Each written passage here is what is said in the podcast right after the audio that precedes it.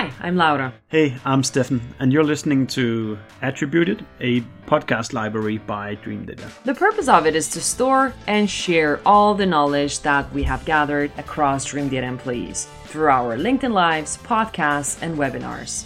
The typical topics you'll find here can be stuff like marketing, sales, B2B ads, operations, social selling, maybe. I am overly excited to have Mikkel together with me for this session because a lot of people can be smart, like, oh, why do we need content and what to do to connect it with revenue and all that. But today I've got the brain behind the connection of content to talk about a lot of things about that part. It's like, what's the problem with that at all? How do we connect it? How did we do it? And when you have connected, what can you do with the data itself? Welcome, Mick. Oh, thank you very much. So, we're going to talk about if content is mapped to revenue, what's the problem? So, why is it a problem at all? And we saw that it was a problem at Dreamdata, and Mikkel and his team decided to do something about it. So, he will talk more about how did we actually fix the problem. And at the end, we will complete the session with what can you actually do with the data when you have it, when you have your content, your revenue, what are the possibilities? And we've got a list of questions that are already lined up for the session, but we mm. will ask you to prioritize what you would like to talk about.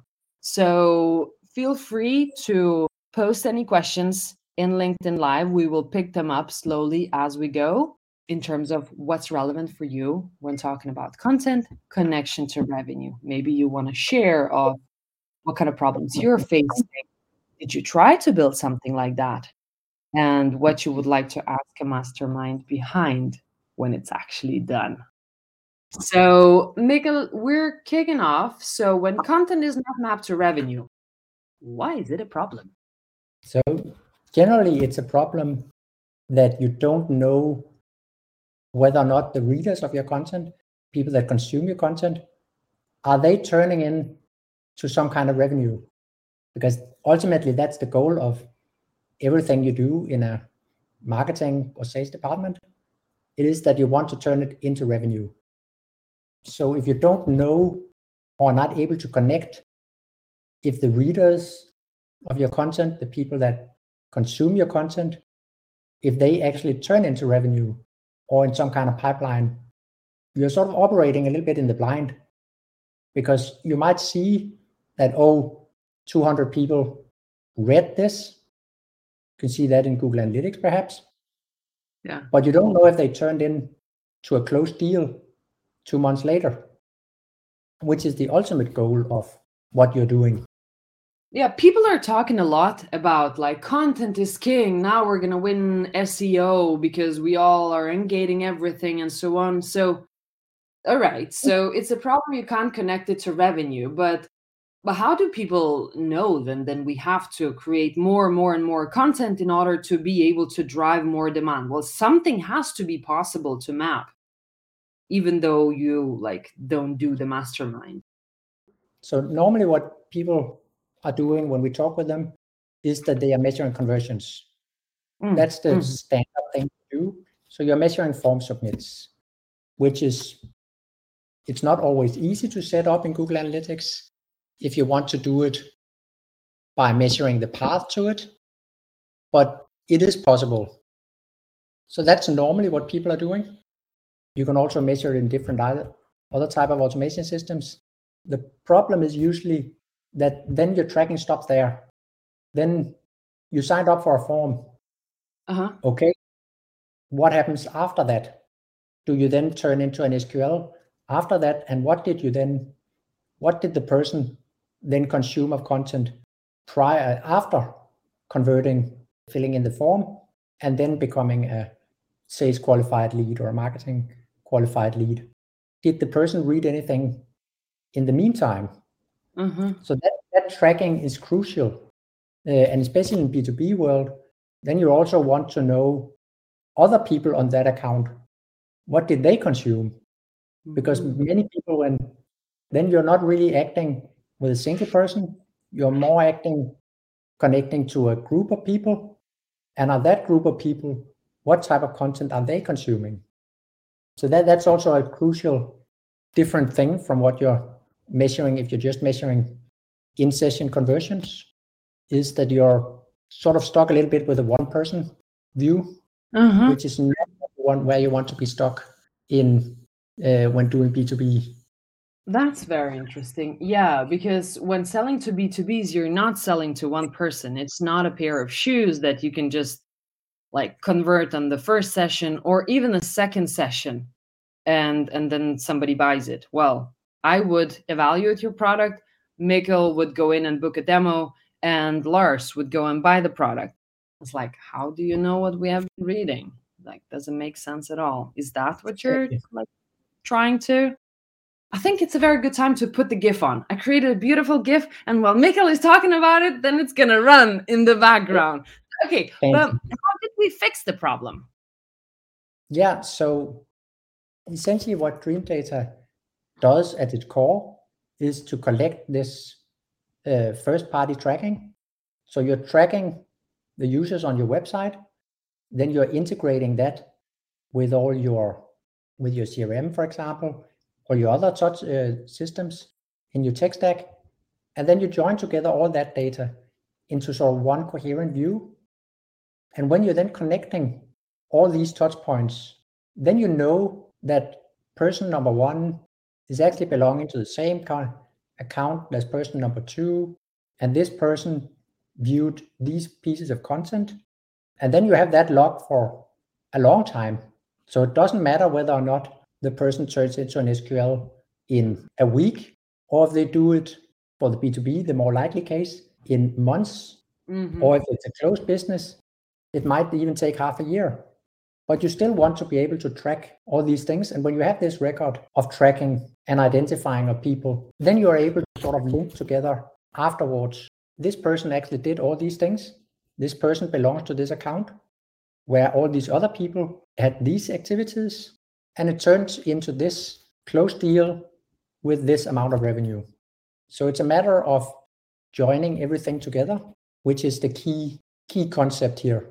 Because otherwise you are left a little bit with just having the the very short, if you only look at your website, you will be you will sort of stop tracking there. And then Mhm. you know what that one person did. You don't know the how that connects to everything else. And that's essentially what you need in order to build one coherent picture of how content is bringing in revenue.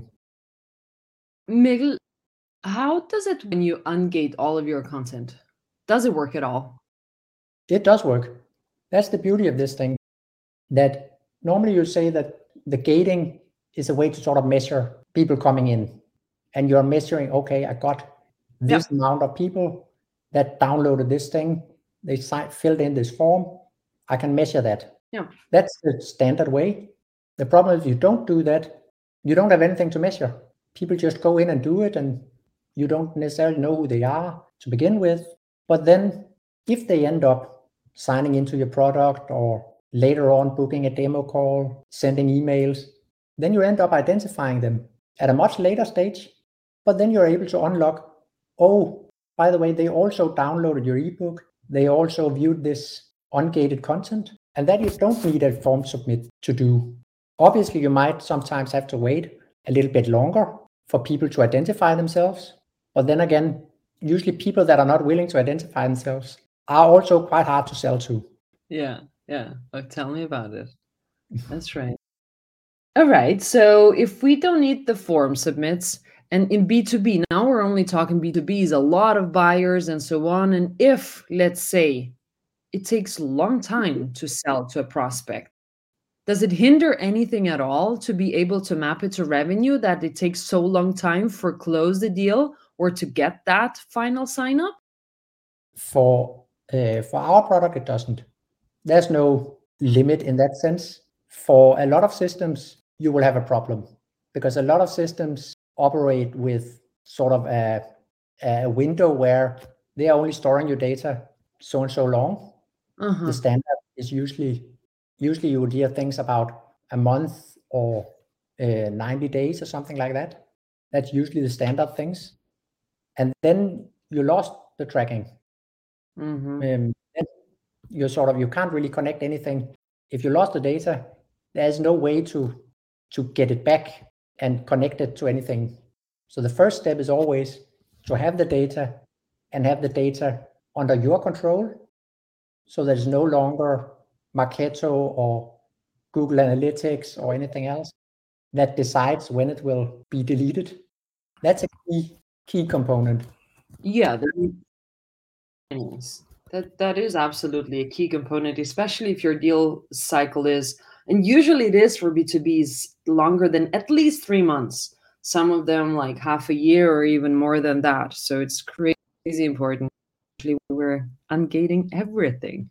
Yeah, especially when you do now the, the web pages, yeah. because web yeah. pages are viewed a long time. People are interacting a long time with your content before they even want to talk to a person. And yeah, I know myself. You like you pick up a lot of information, you gather around the information, and you come back much later as soon as you're ready to buy. It's kind of demand is already created. So to capture that demand, you have to know more or less what's working, exactly. what kind of websites are working, pages, posts, or documents, or anything like that. Do we need to help our clients more? That's fantastic. And when you get that connected, okay, now we've connected it to revenue. So no brainer. The question, the further question will be what can you use the data for? So the obvious thing, which would be point one, is that now you collected all the page views, all the people, joined it to accounts, you connected to the pipeline. So now I can answer the basic questions of I have this section on my web page. I want to know if the people viewing this, did they become an SQL three months later? So you can give it sort of gauge the effectiveness of your content. Yeah. Other way to turn it is of all my SQLs that closed in the last quarter, what was the top performing content? What did people read of all the mm-hmm. people that closed in the last quarter? So those are the obvious questions. That also the thing that we hear again and again when talking to people. That that sort of seemingly simple question is causing people a lot of headaches. Yeah, for sure.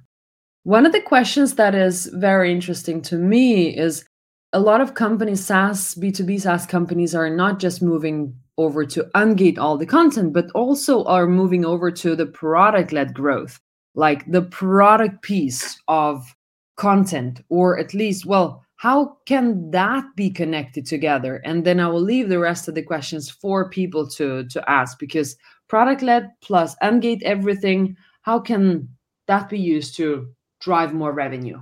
Yeah so the whole idea is obviously that you know the different accounts and know what content they're consuming which also allows you this of the big push towards people in e-commerce have been doing this longer because it's easier because it's a more single session, everything has to happen in. This thing of, oh, you viewed this, maybe you're also interested in this type of things. And that that's essentially the personalization of your content. That is essentially mm-hmm. what AB, ABM is. That is your personalizing your outreach or your interaction with people to the specific accounts. And that's sort of the similar approach. And now you have a much better view of what did the account actually consume. So you can go and say, oh, this, this account, they have already seen all these things. But normally people that buy, they also view this and this. This account haven't done that. Maybe mm-hmm. I should uh, structure an email telling them this is a very good piece. People used to like this. So you can do a lot of these personalization uh, things and also just the pure performance, obviously, of your different pieces. That's so the matter of does it work at all yeah, it's kind of dipping the toes into the account based approach that is also very hyped nowadays. For account based, what you're meaning is that you can repurpose your content that is very popular into accounts that possibly have not researched that content in your eyes. Is that what you're trying to say?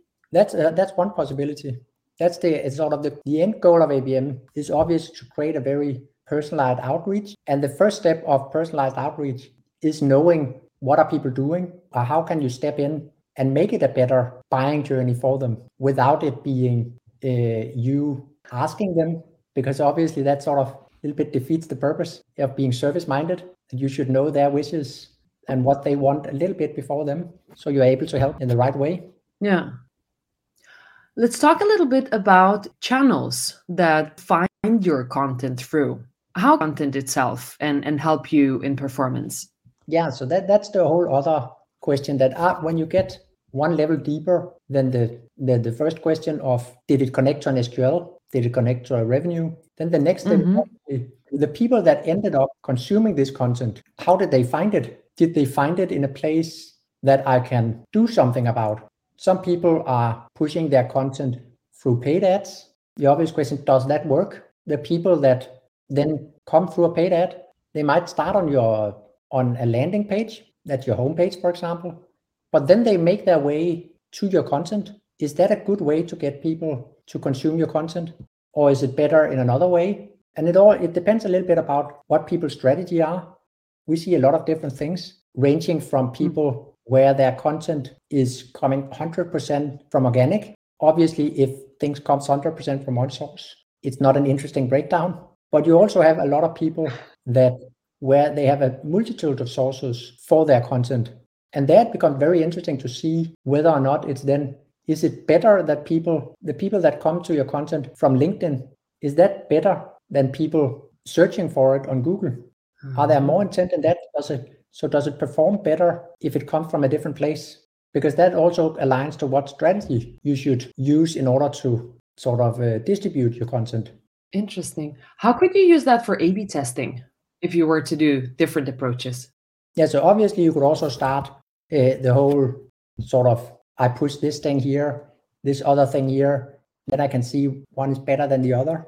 That's obviously always an option. Or see in this case, a lot of people, you can get a lot of value without starting the whole statistical doing a rigorous A B testing, but just your own sort of, okay, if I'm just able to count the amount of people coming from one place, coming from another place, where did they end up three months later? Then that counting always said, already says a lot, even before you have to engage in a more statistical approach. But as a data scientist, I will always advise you put more statistics and everything um, but then they have to have your brain in the company. like that would be difficult. Mikkel, we have a question from Ryan. He is asking about the identification part. So it's kind of more back to how Dreamdata works in general. So how does Dreamdata get the identity of someone who visits a web page that isn't an e-commerce item, like a page offering service? How do we identify those? So it's the same identification that you would have in uh, through form submits and things like that. The idea is that you pay people at some point they will log into your product. That's one place you can get it. If you have free offerings, anything like that, you will also get it if people uh, if you're sending emails to them uh, and they are interacting with those emails, uh, and then standard form submits like I want to contact Laura in sales, then you'll also collect their emails in that way. So that it's still the standard sort of ways of collecting emails. The difference here is that you don't necessarily need to collect that email on your content. There's a lot of other places that feels more natural to people. It, yeah. it doesn't feel weird that you need to supply your email to book a demo with an actual person. That's not a blocker for anything. Whereas your content, that feels like people are giving something up when they need to write a lot of stuff in order to integrate with your content. And the trick is here that then you can use those identifiers to then benefit the way you view your content. Because if you identified the person, then you also identified the content they viewed without having to ask them every time they end up on your content. Is there a limit of sessions that the able to stitch together before the person submitted a form? Like if they submitted a form to book a demo but read i don't know 10 articles or 100 of articles is is there a limit of anything like that the only limit that you'll get is people sort of deliberately start deleting uh, cookies and stuff like that and remind you mm. this is not mm. the google the third party cookies it is the first party only your website cookie they can stay there for a very long time people can usually ask themselves how often do you go in and completely reset your browser? Yeah. And if your answer is, I can't remember when I did that, then you sort of have an idea about how long times these things can stay. And so the amount of sessions that you can track, uh, that's only the the data warehouse that sets the limit. And that limit is designed for um, e-commerce businesses of serving billions of people. So that that that doesn't that's not a limit that any B2B company.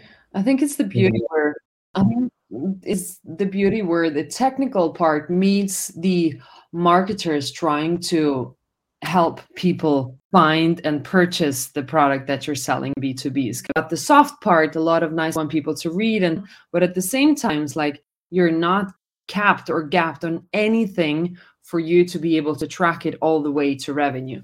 I think it's so fantastic. It's exactly. it's a mastermind that's all right. Um Mikkel do you have any words that you would like to kind of want people to leave with a positive message the message should be from a lot of these things that if you're not tracking things today, then one thing is doing the whole mapping and all that stuff, but you can't recap the tracking. You can't in half year go back and redo tracking. I can in a half year map to your CRM like uh, that I can do, but you can't recreate tracking. So get started doing that as soon as possible because that thing you can't replay Whereas going back in your CRM, that's doable. Yeah. There you can pull historical data, but you can't pull historical tracking that you don't have. I think it's a very beautiful message. And you can even connect it to like planting. The best time to plant a tree was yesterday. The best exactly. time to do it is now. Do the same with your tracking on your website. And whenever you're ready to join the tracking that you've captured, with your sales uh, with your crm system and your marketing automation and anything else in the world you will need that tracking. So go get that done. I think it's fantastic. Thank you so much Mikkel. We've got some greetings from costa rica. We've got people clapping you and being very happy for your session.